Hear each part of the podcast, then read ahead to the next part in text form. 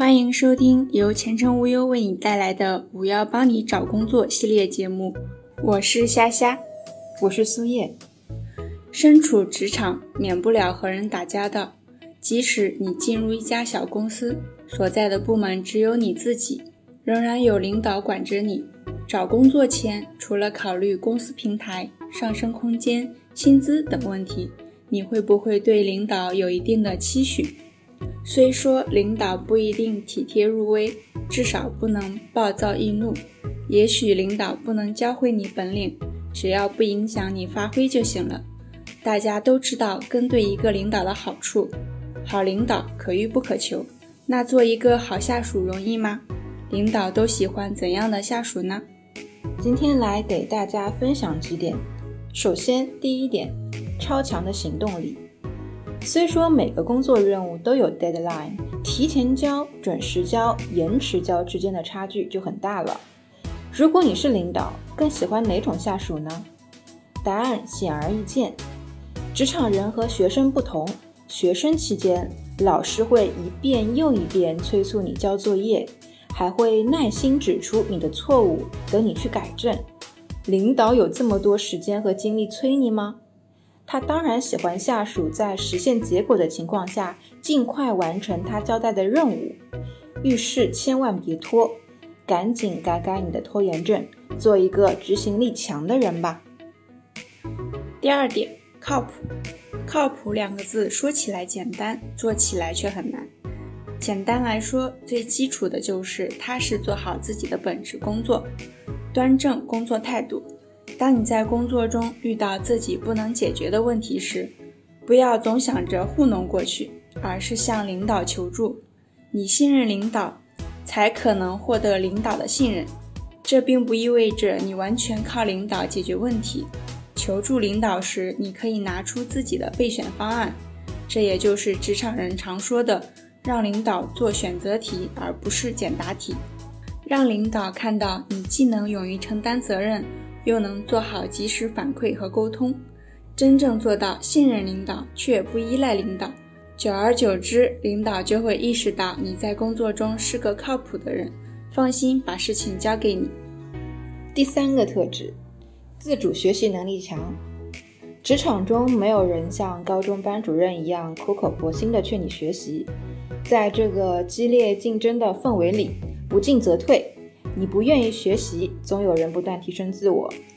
工作中的相关建议和方案，不是领导提了你才能思考怎么解决，你不可能靠天赋和灵感去维持专业技能。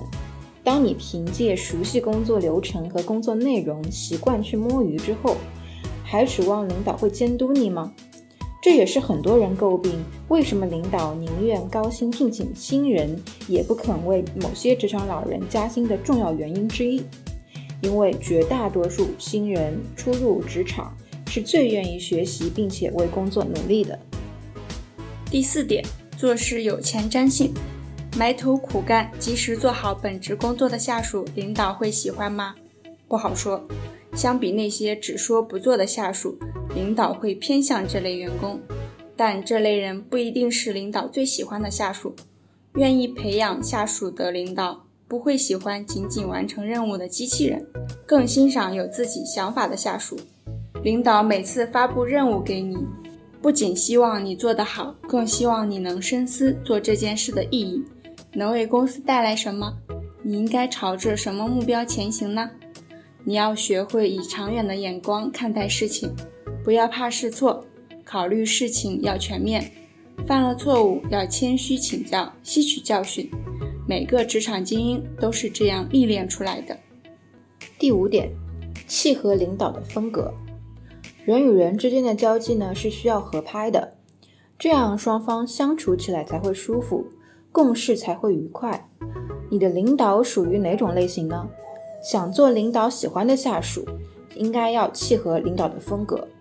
领导做事雷厉风行，你却优柔寡断，合适吗？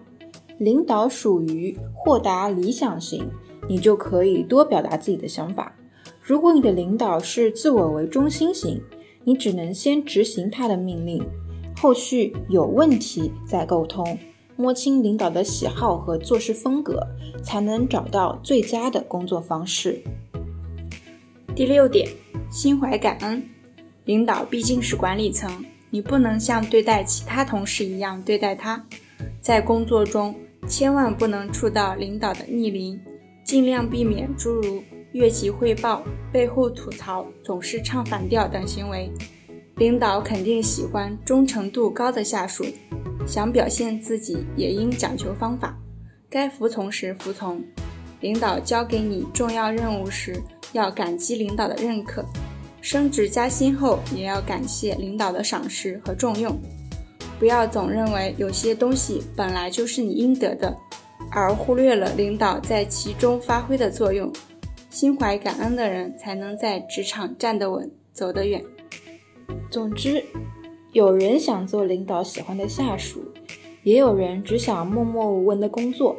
如果你为了契合领导做出改变，尝试一段时间后，发现既不能得到领导的喜欢，自己也因此疲惫不堪，还是放弃吧。如果实在不想因为迎合领导而改变自己，那就顺从本心吧。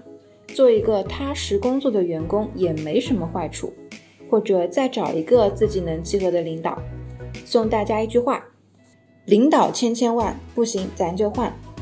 本期节目到此结束，谢谢大家的收听，我们下期再见。